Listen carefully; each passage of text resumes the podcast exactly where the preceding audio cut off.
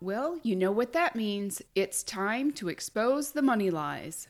Let's get started. How often do you organize your closets? How often do you clean out your purse? How often do you declutter your brain? So, when do you organize your calendar and your to do list? Do you know how everything gets on your calendar? I know that sounds like an obvious question, but the reason I ask you this is I recently noticed that I was falling into an old habit of whenever something came up that I had to decide whether or not to do it, I would just look at my calendar for an opening and if there was open space there, I would just plug it in without even considering the impact that that might have. So, what I mean is, I should have been asking myself questions like what will I be giving up by putting this here on my calendar? What would I be doing if I didn't put this on my calendar? What would I be doing at that time? Is this actually the best time to do that? Whether it's brain capacity or whether it's just timing in my business or whether it's timing in my life. Is this the best time to do this particular task? And do I even want to do it? Why? Why do I want to do it? Or why not? And what would I feel like if I wake if I woke up and saw this on my calendar? So do you notice that your calendars get things on there by quote accident? do you look at your calendar and think, "Oh my gosh, where did all this stuff come from? Where did all my time go?" Where am I going to fit this thing in that I wanted to do or needed to do this week, right? I don't have any time left. And then we start to think, oh my gosh, there's not enough time. Do you relax your boundaries in order to fit those things in that have been crowded out by unintentional decisions about your time? Like, do you move the work that got crowded out into your family time in the evenings or in on the weekends? Or do you get up earlier to get it done? Now if you do this un- unintentional decision making with any of your resources whether it's time or energy or focus or money yes money then you'll run out of that resource. You won't have enough so when you think you don't have enough and then you aren't intentional with what you do have, you don't protect what you do have, then you prove that you're right. You don't have enough time or you don't have enough money, right? You won't have enough. You have to decide to have enough. So, overflow, which just happens to be my 2020 word of the year, doesn't happen by accident. You need to make decisions about your resources that align with your goals. So, what you can do is do an audit on any one of these resources. Just start with anything.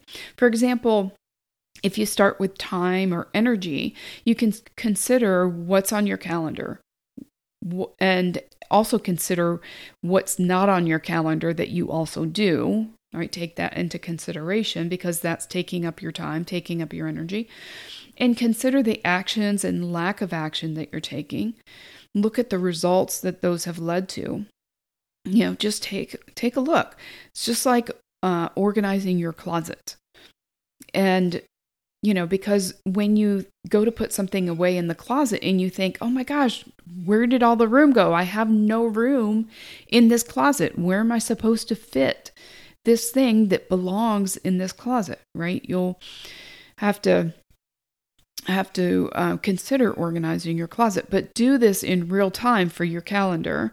You know, what's sitting on your calendar this week or what's sitting on your calendar next week. You can do this um, from a prospective approach or you can do a retrospective review. But just like when you organize your closet, you might pull everything out of the closet just to see what's there.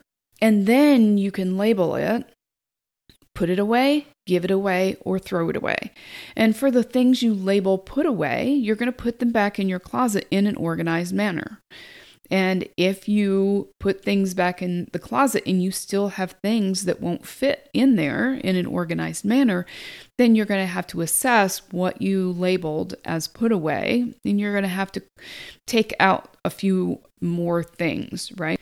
Now, what this would look like on your calendar is that you put those things that you we're looking at on your calendar that you labeled put away. You're going to put them back onto your calendar.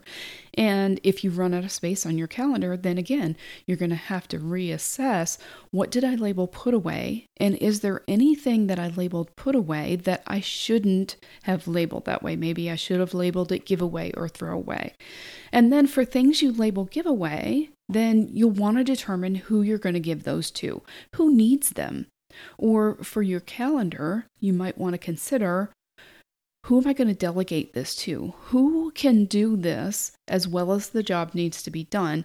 And you'll consider what is it that I don't need to do myself that I can assign to somebody else. And then for throwaway, when you're organizing a closet, you get a trash bag and you get rid of it and you never think about it again. The same thing is true for your calendar. You're going to get rid of it. You're going to delete it off your to do list and you're never going to think about it again because that is something you've determined. I don't need to do that. I don't want to do it. So I'm going to get rid of it. And so you can do this resource audit with any resource in your life. You can do it with time, money, focus, energy. And then you can think about where else can you leverage this same concept, this mindset, where you take control of your resources and you direct them in a way that is aligned with what you actually want. So put a time on your calendar to do this and believe you have enough time. You have enough money, you have enough energy, you have enough focus. And I'm curious to see what you find when you do this. I'm Jill Wright the money coach for life coaches because we are really good at solving other people's problems. We were made for this. That doesn't mean that we don't have drama of our own. So many life coaches have a limited money mindset, which is exactly why I do what I do. What you believe about yourself and about making money as a coach is just not true. And it's those lies that are keeping so many of you from making the money that you deserve to make. So, if this is you, I'm super excited that you found this podcast, and I want to encourage you to help other people find it by uh, leaving a review and rating this podcast. Please leave a review for me. Let me know what you think. But I also want to let you know that whether you just want to, uh, me to help you assess if you're believing money lies or if you want to explore and uncover your relationship with money, I want to help you figure out the path to building a solid foundation for your growing business by building a healthy money mindset. So, I'll show you how to detect money lies and I'll show you the truth that already lives inside of you so you can sign more clients, help more people, and make more money.